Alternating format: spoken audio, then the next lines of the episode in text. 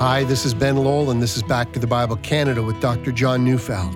Today we continue our series, The Power of the Gospel, with a message titled The Life of Sin. So turn in your Bibles to Romans chapter 7, 7 to 13, as we join Dr. Neufeld now.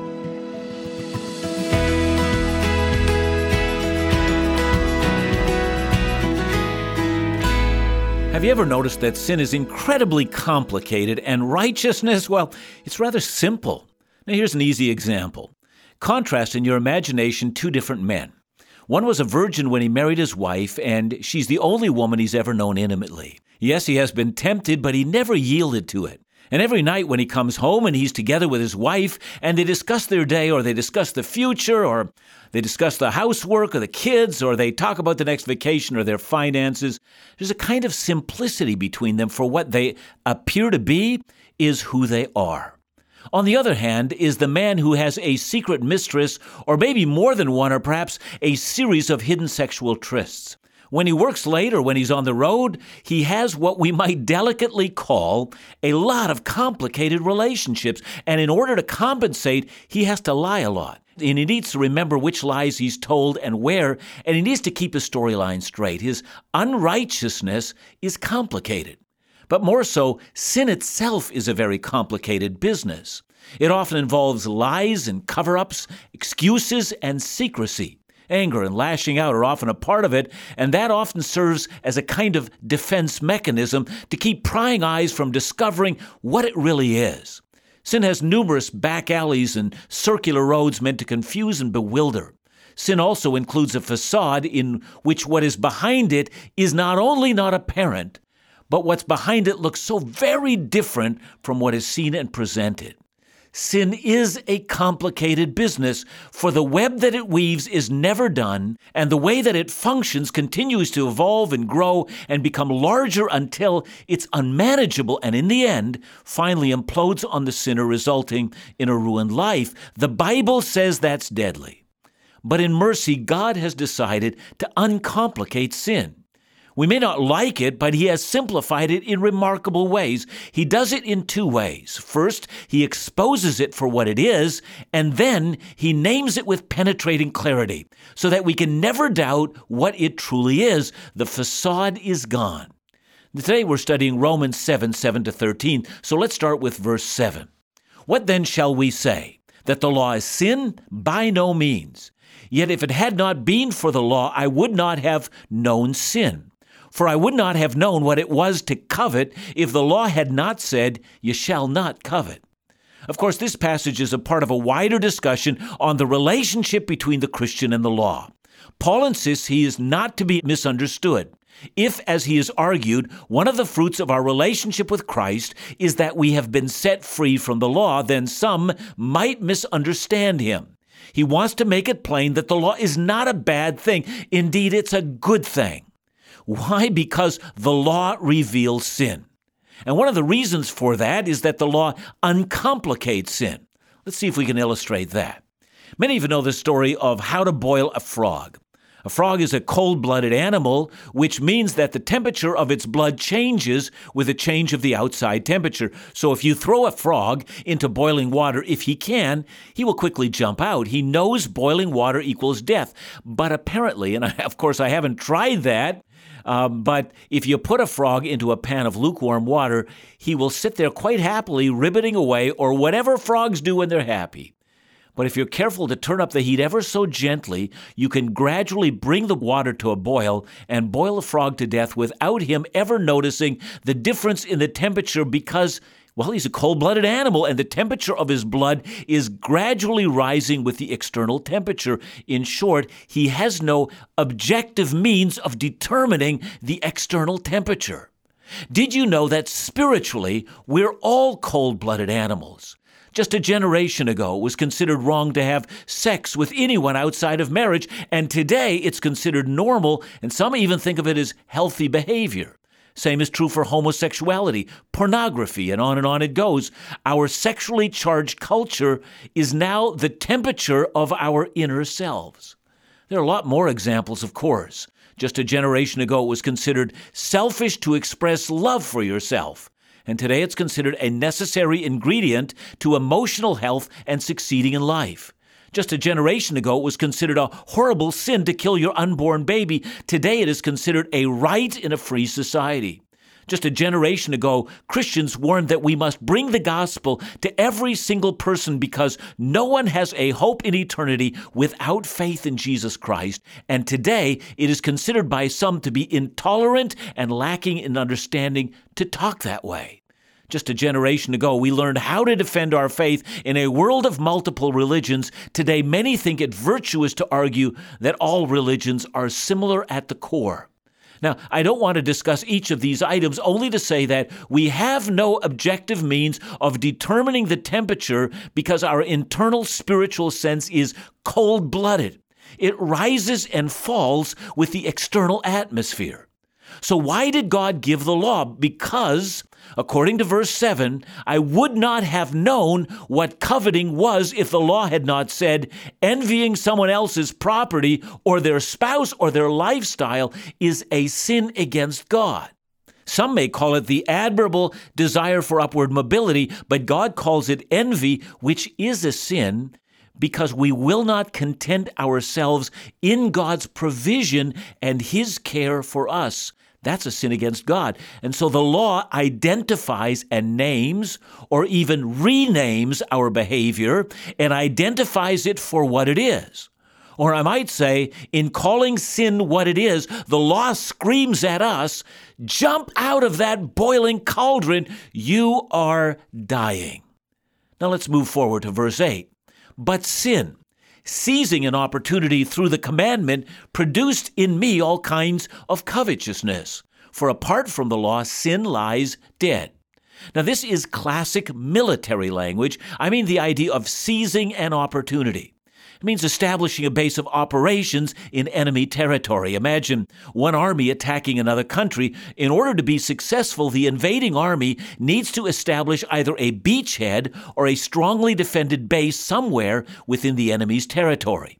Once it has that base, it can reinforce that base and bring in thousands of soldiers into that base at will until the strength of the military on that base is so strong it can attack that country or the other country with the goal of eventually defeating it. Now, says Paul, sin attacked the human race or seized it. But that's not exactly how he expresses himself, is it? He personalizes the matter. Paul is never content to just speak about things in the abstract. He wants to talk about his own personal experience in this matter. And so he says, Sin seized me and produced in me all kinds of covetousness.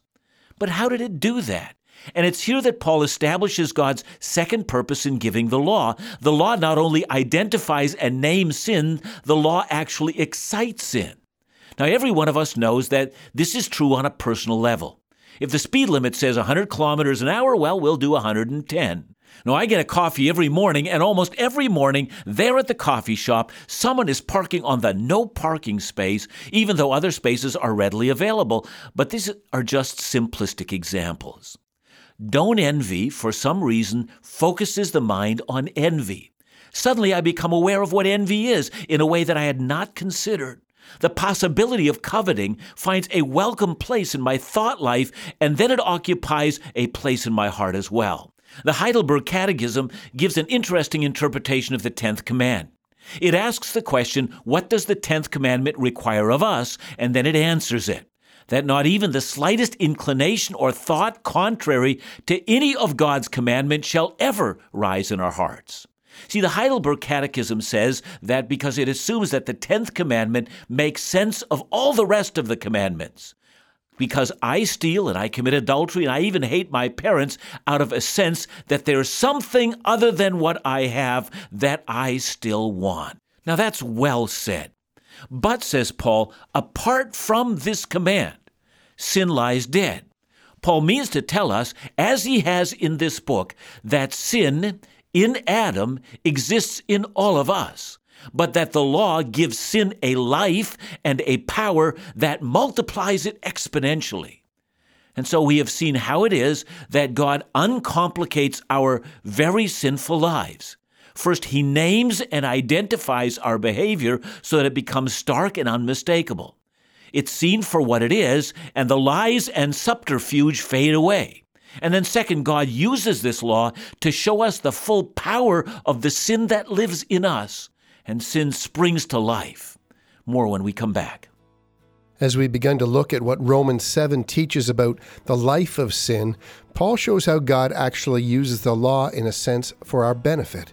It reveals the objective reality about sin so that we cannot hide from it. The law spells it out for us, and then we realize how powerless we really are in the face of sin. But what can we do? Is this true? How does the despair of recognizing our condition ultimately point us in the direction towards free and holy living? There's more to come with Dr. Neufeld right after the break.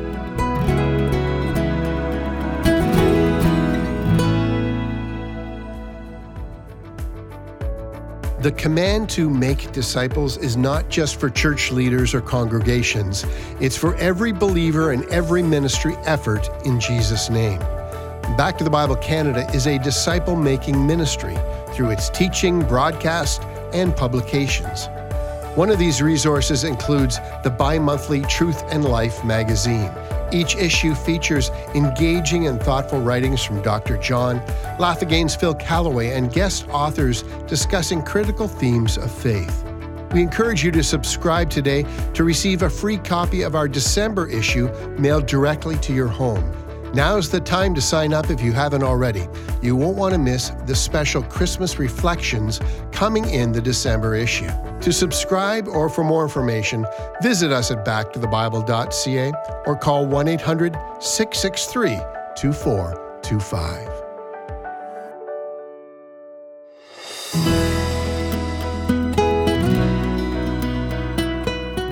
When God gave the law and so excited the power of sin, it becomes very easy to see that sin is not something that we can manage as we have foolishly thought we could. Rather, to our horror, we realize that sin controls us. Practically, that means that sin becomes ever so ferocious in a human life when it is condemned by the law. Tell someone they can't do something, and you can guarantee they will. You hear enough thou shalt nots, and pretty soon you're ready to rebel as never before. Now let's read verses 9 to 11. I once was alive apart from the law, but when the commandment came, sin came to life and I died. The very commandment that promised life proved to be death for me. For sin, seizing an opportunity through the commandment, deceived me and through it killed me. Now, this adds a new twist. Now, to be sure, Paul is not saying that it's only when people have the law that they become sinners. Romans 1 to 3, there he makes plain that sin lives in those who have a law and in those who do not have a law. But he's using graphic language. Let me try to explain that. Now, I remember reading of St. Augustine when he told the story of his life as a boy, when he and a group of friends stole some pears from a neighbor's tree. He talks about the excitement of doing something wrong. Now, I remember when I was an 18 year old young man, my best friend, who had been raised as I had, told me that on one day he had done something he had never done before.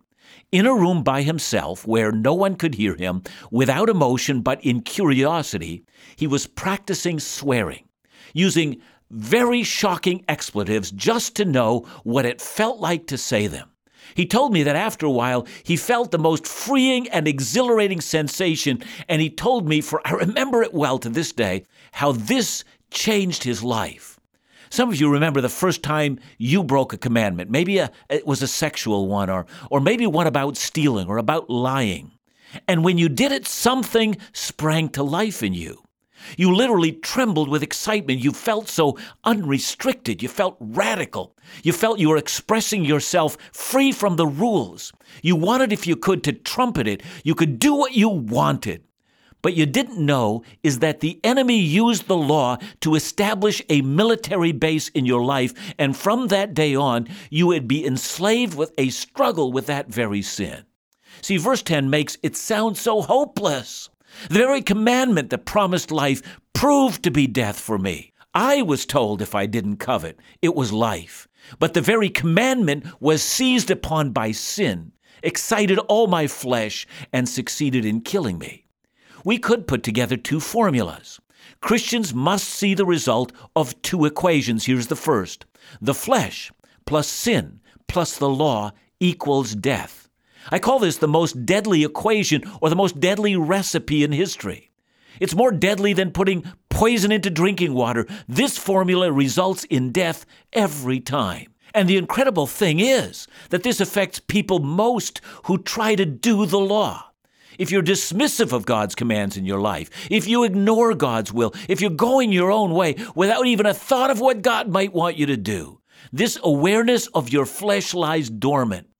Not that the flesh is not at work, but it is dormant in your awareness. But the minute you try to do God's will, the minute you're remorseful for your sins and want holiness, suddenly and surprisingly, an inner monster arises and seems to come alive and now threatens to destroy you entirely. And that is exactly what so many believers experience. And for some of them, they're left feeling helpless. But there is another formula. I mean, a different one than flesh plus sin plus law equals death. When we get to Romans chapter 8, we will see one that looks like this New life plus freedom from the law plus the power of the Spirit equals fruit for God. Now, Paul already hinted at that back in Romans chapter 7, verse 6. There he said, But now we are released from the law, having died to that which held us captive, so that we serve in a new way of the Spirit and not in the old way of the written code. And this needs to be emphasized in the life of every believer. Until you learn the life of the Spirit, you will always try to win the war over sin by using the law, and that will drive you to exhaustion and to despair. It would be so easy now for Paul to very quickly move to the life of the Spirit, but it's important for him not to move on too quickly. He wants to ensure that we utterly despair of all law keeping as a means of holiness. Furthermore, he also wants us not to walk away from this discussion with the idea that the law is a bad thing. And so he adds verse 12. So the law is holy, and the commandment is holy and righteous and good. You know, the great and wonderful feature of the law is that really is a wonderful tool to condemn sin. I remember once receiving a very angry note from a woman who felt all Christians were judgmental. She had begun a sexual relationship with her boyfriend, and she wrote me a note to tell me of the sins of others. How easy, she said it was, to concentrate on her sin, for it was so easy and so out there.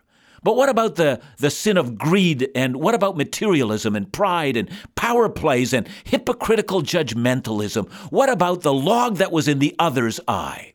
She asked. You know, the crazy thing about her note is that in some ways I couldn't help but agree with her. But all of that was simply to hide her own sin. She was like the frog in the kettle. If she allowed the law to speak to her, she would soon realize that the sins of others were irrelevant to her own situation. The law condemned her.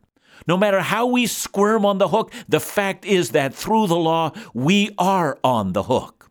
The law bears witness to what is holy and what is unholy, what is righteous and what is unrighteous, what is good and what is evil and an affront to God and all the hypocrisy of others will not hide you from the truth that the law proclaims on your life. All of us will die for our own sins. We will not live by pointing out other sins that they are worse than our own. The law will see to that.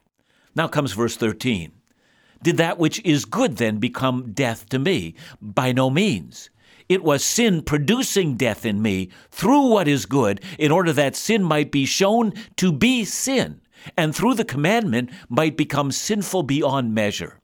See, Romans 7:13 really is a beautiful and important verse that should even be memorized.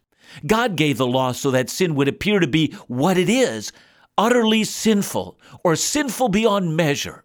See, the law not only identifies sin, in a sense, it quantifies it or measures it in a most objective way. And when it applies the ruler of God's word to our conduct, the law kind of says, well, the tape measure isn't long enough. You are sinful beyond measure.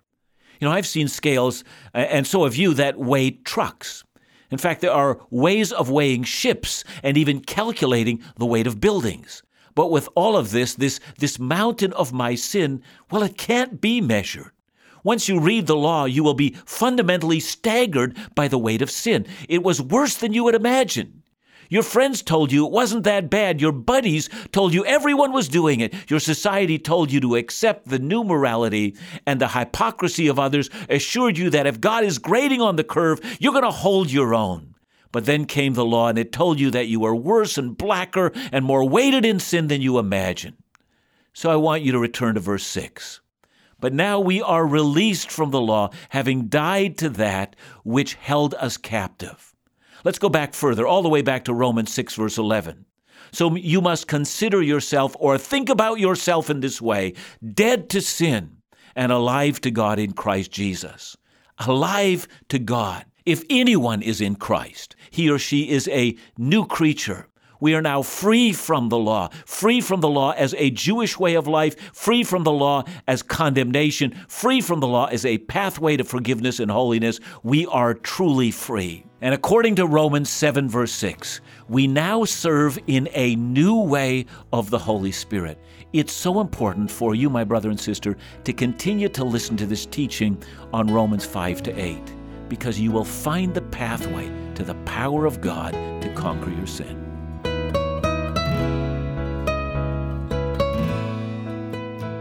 John, thanks for another great message.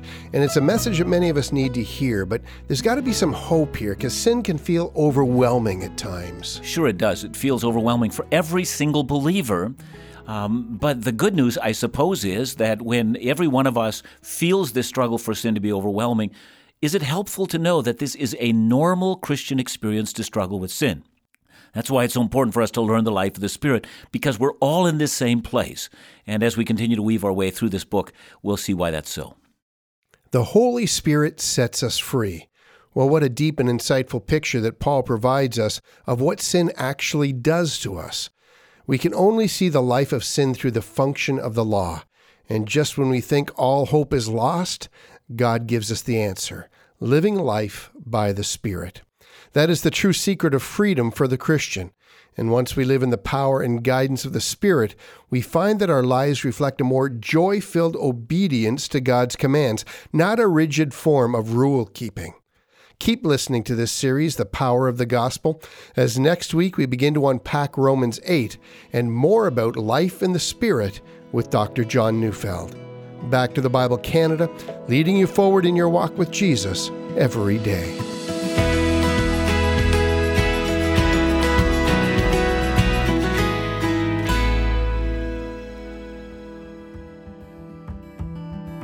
October balances on the threshold of seasonal change. It sits between suntan and snow, announcing the end of summer activity and the preparations of winter. But October is more than just a shift between summer and winter tires. This month of change has a beauty all its own. Trees become bouquets of red, orange, yellow, and tan. Cupboards and barns are filled with the harvest from garden and field. Families will gather together around a table for a celebration meal of gratitude. This Thanksgiving season, we want to express our deepest gratitude for all you do. Your prayers, gifts, and encouraging words mean more than you could ever imagine. Thank you for faithfully tuning into this Bible teaching program. It's our honor to partner with you to share the love and truth of God's Word. For more information or to give a special Thanksgiving gift, visit backtothebible.ca or call us at 1 800 663 2425.